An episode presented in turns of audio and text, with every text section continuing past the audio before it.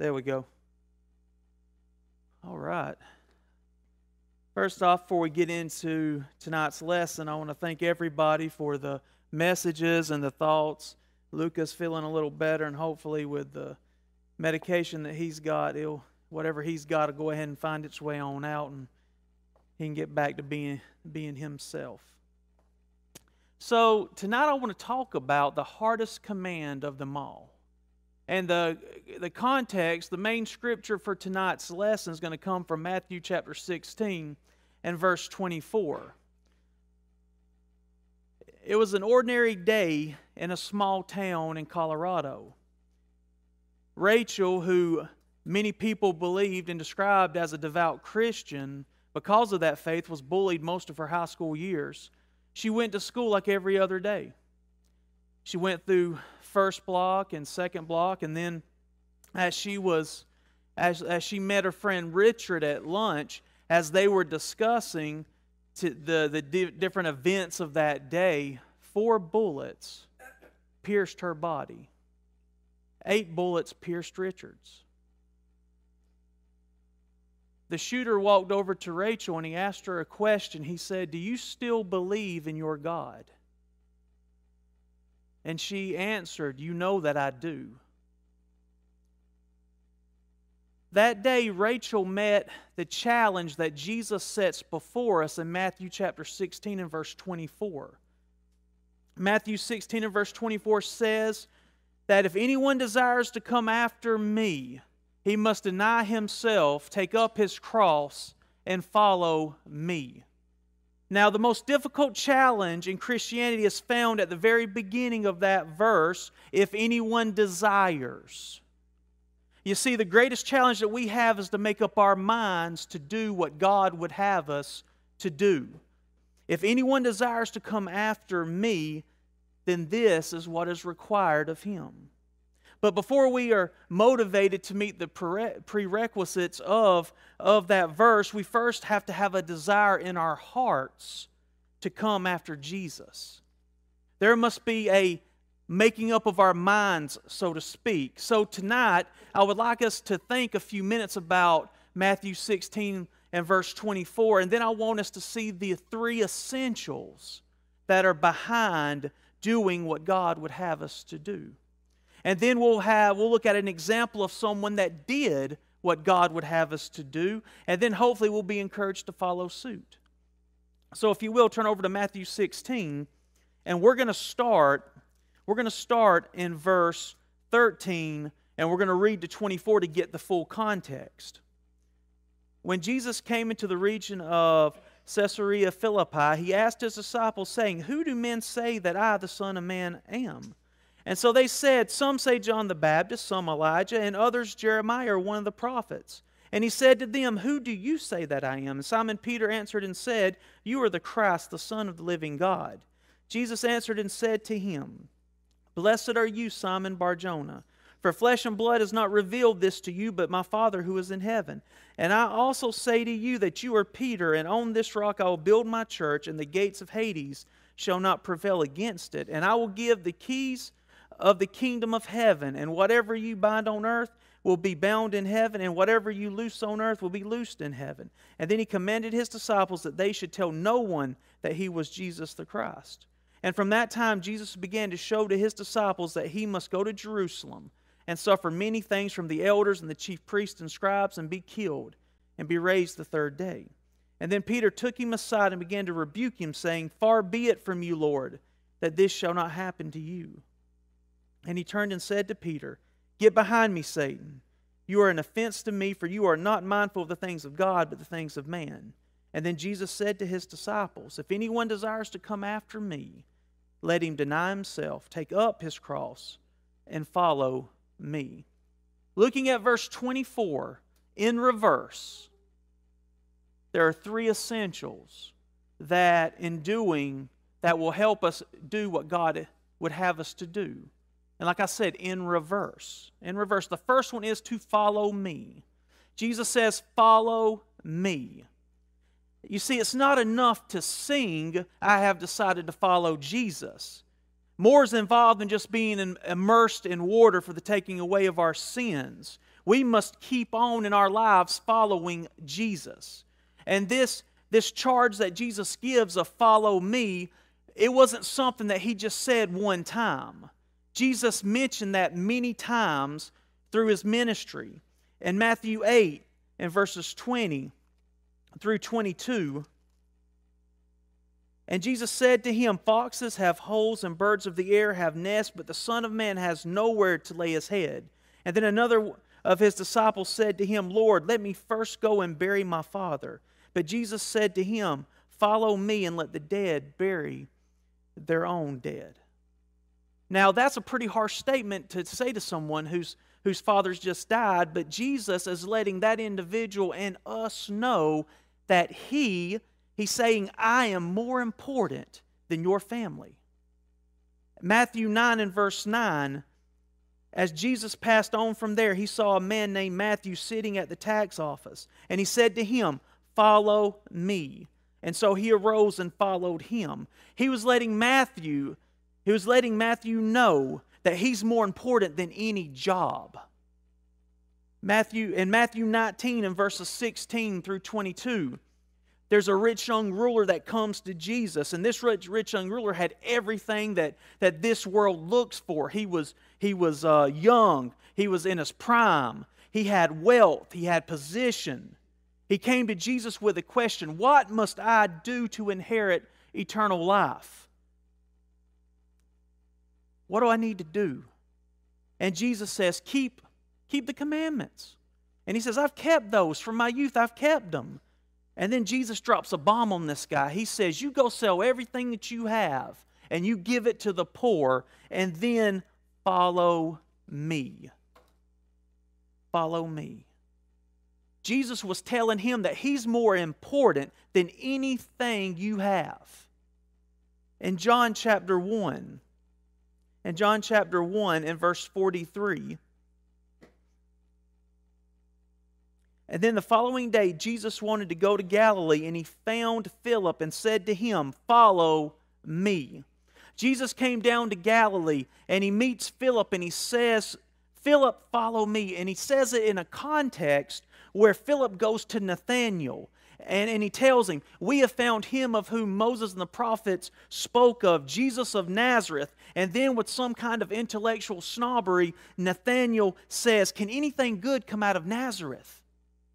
You see, Nathanael knew his Bible, and he knew that the Messiah was to come from where? Bethlehem.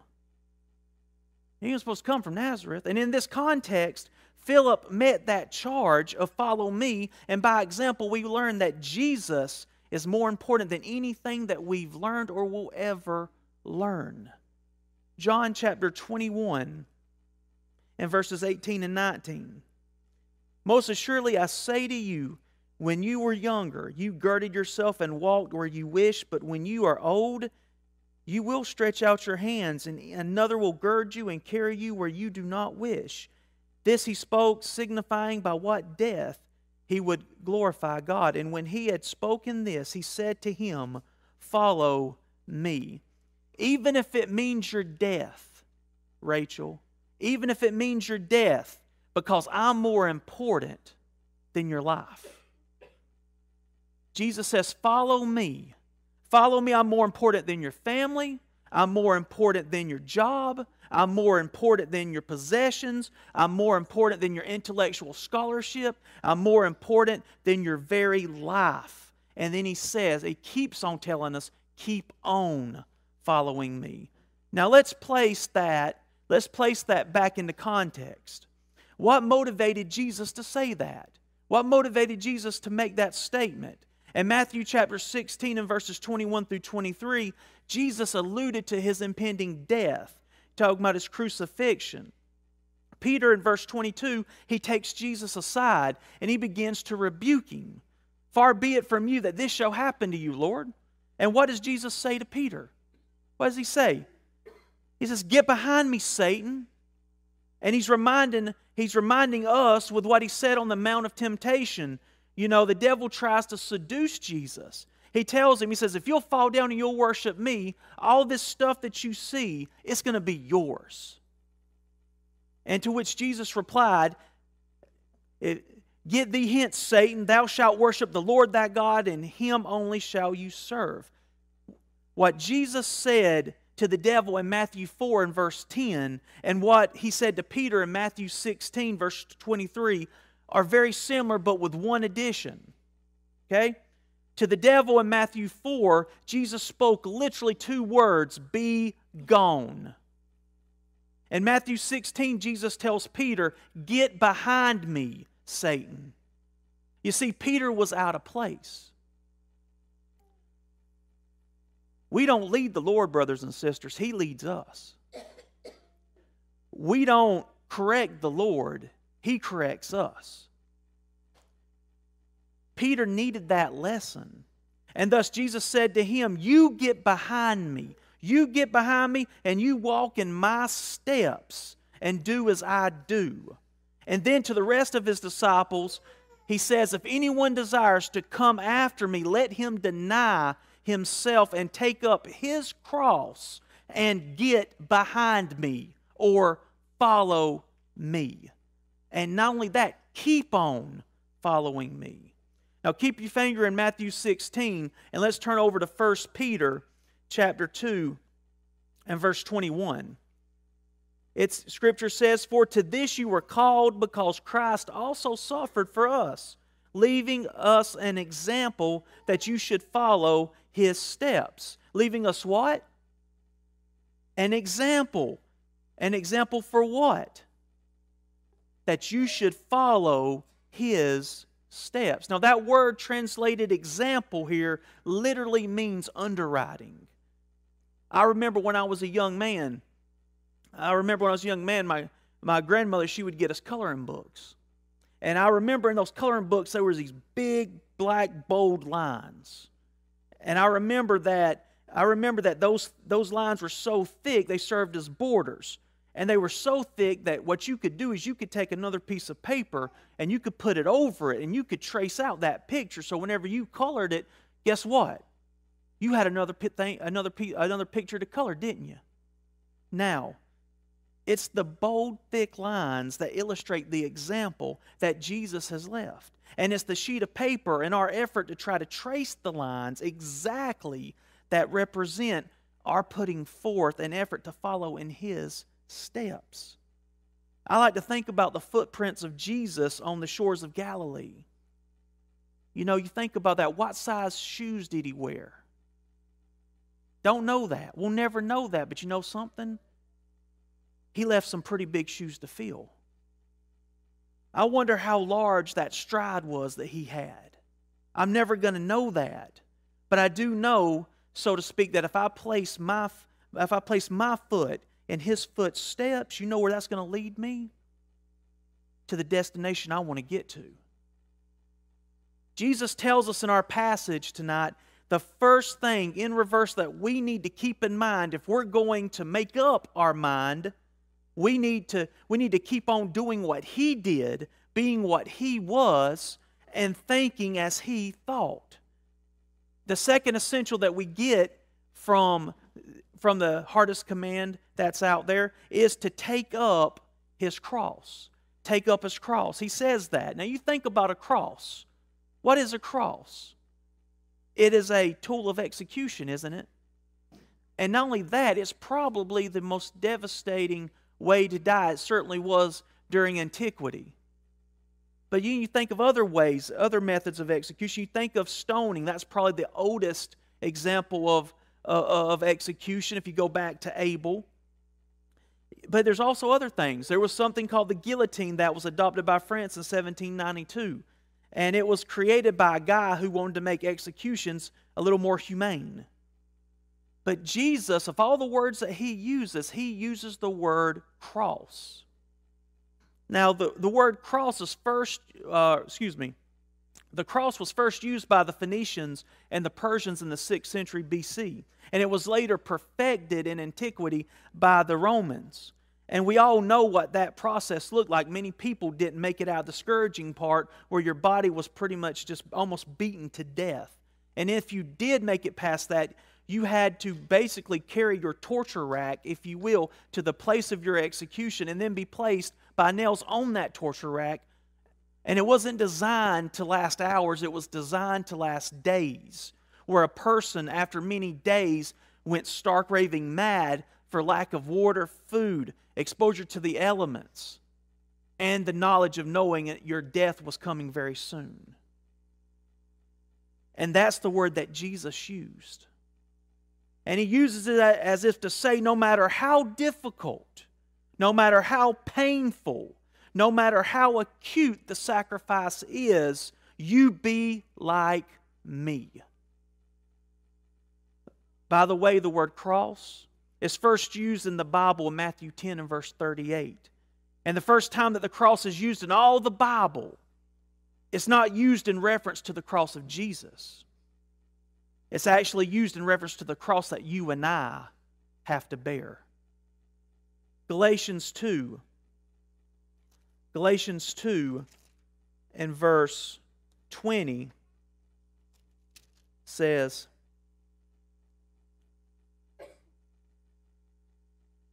I have been crucified with Christ. It is no longer I who live, but Christ who lives in me. And the life which I now live in the flesh, I live by faith in the Son of God who loved me and gave himself for me. Galatians 5 and verse 24. And those who are Christ have crucified the flesh with its passions and desires. In context to the, to the works of the flesh, we see that the, the works of the flesh are, are problems that are they're problems getting along with people their purity problems, their fractions and divisions, their priority problems. Here are problems uh, remaining pure. Here are problems with our priorities. Here are problems getting along with people. But verse 24, they who are Christ have crucified the flesh, which means no more struggles with purity. I have crucified the flesh and by way of that I've crucified myself. Galatians 6 and verse 14 says, But God forbid that I should boast except in the cross of our Lord Jesus Christ, by whom the world has been crucified to me, and I to the world. What that says is, I don't care what the way the world talks. I'm not going to be like the world. I ain't going to speak like the world. I don't care about the way the world dresses. I, I I'm not gonna I'm not gonna pay attention to the world. I'm not gonna be about the way the world dresses.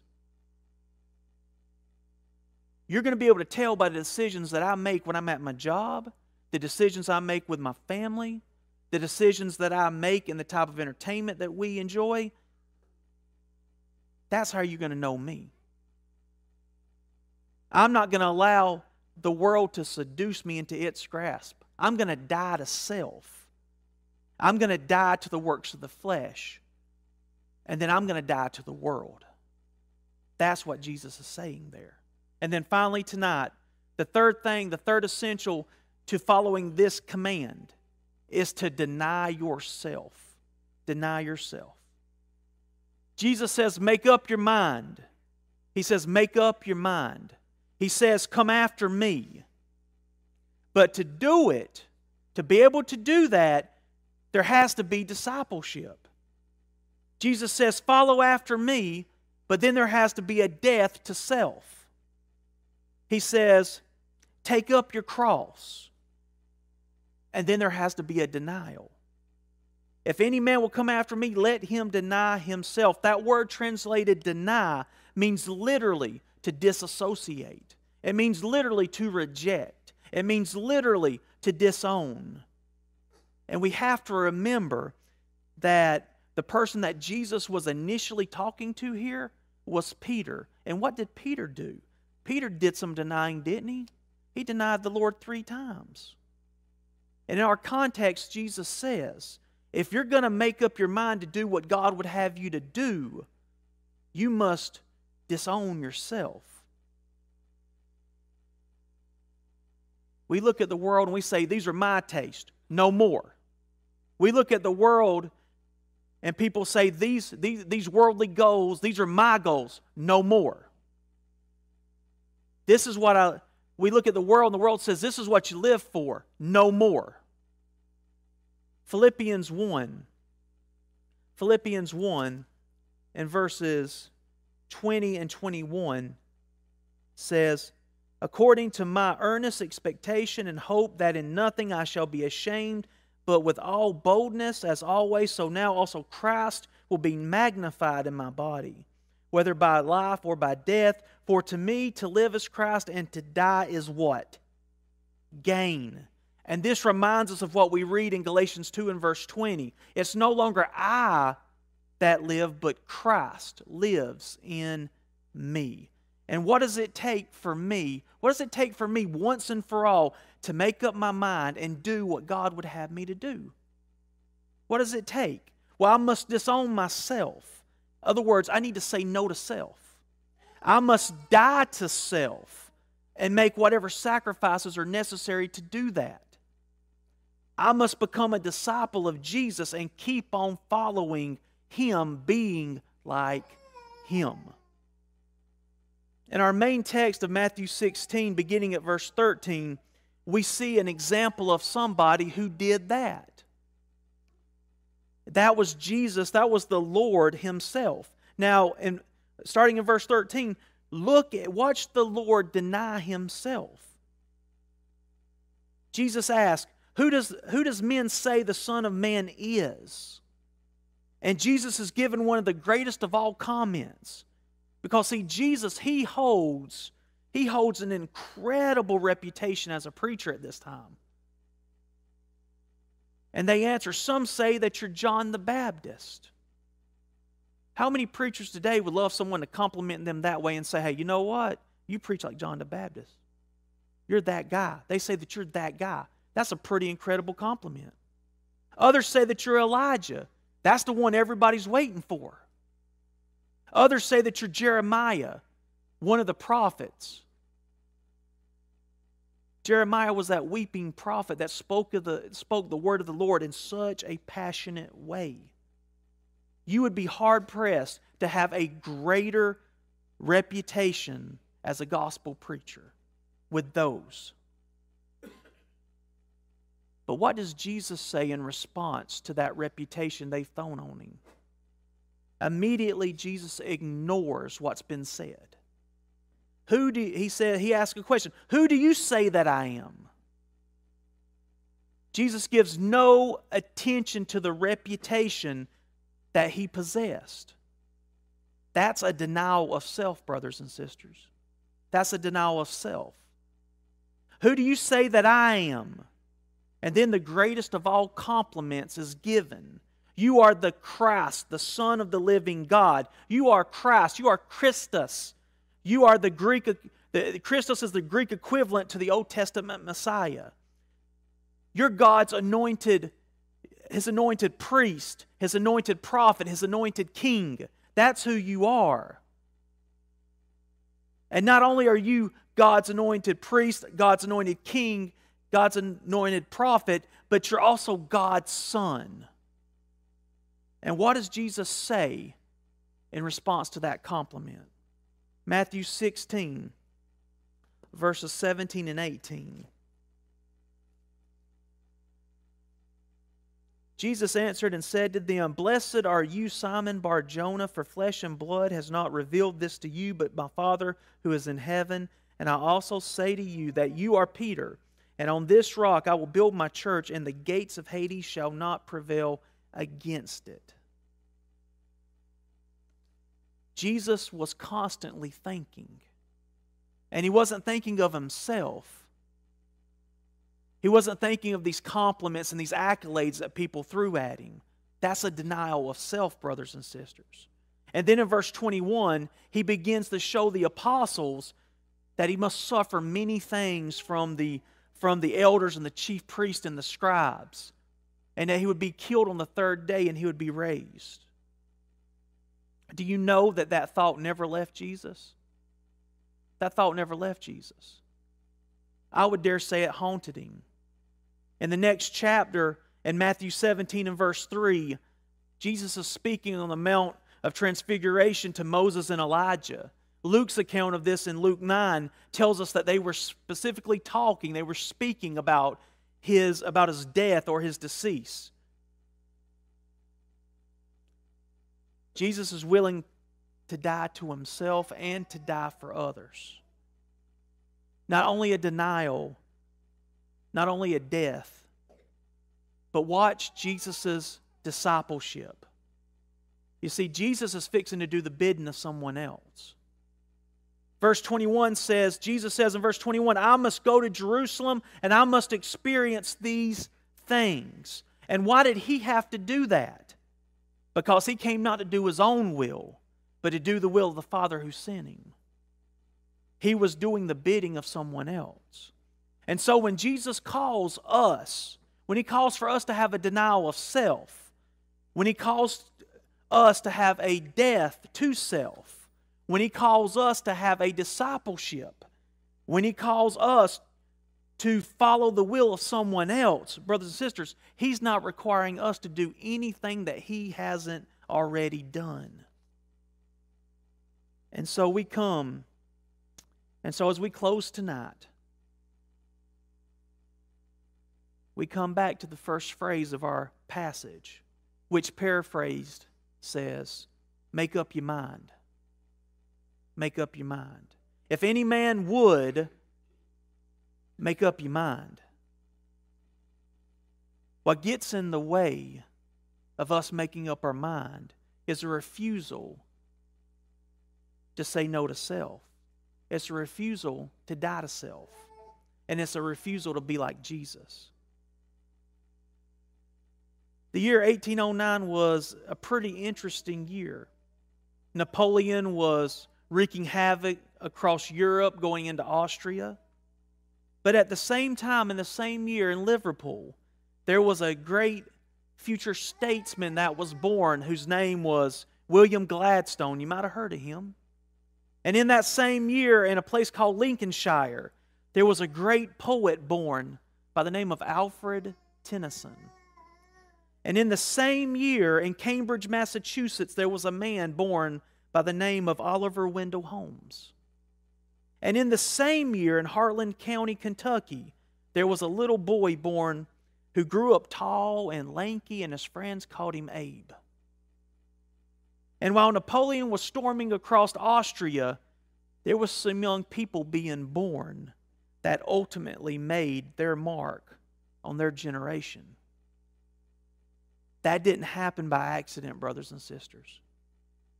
They made a mark on their generation because they made up their mind to do something, to be something. And I would submit to you tonight that we, as children of God, can make a mark on our generation if we would just make up our minds.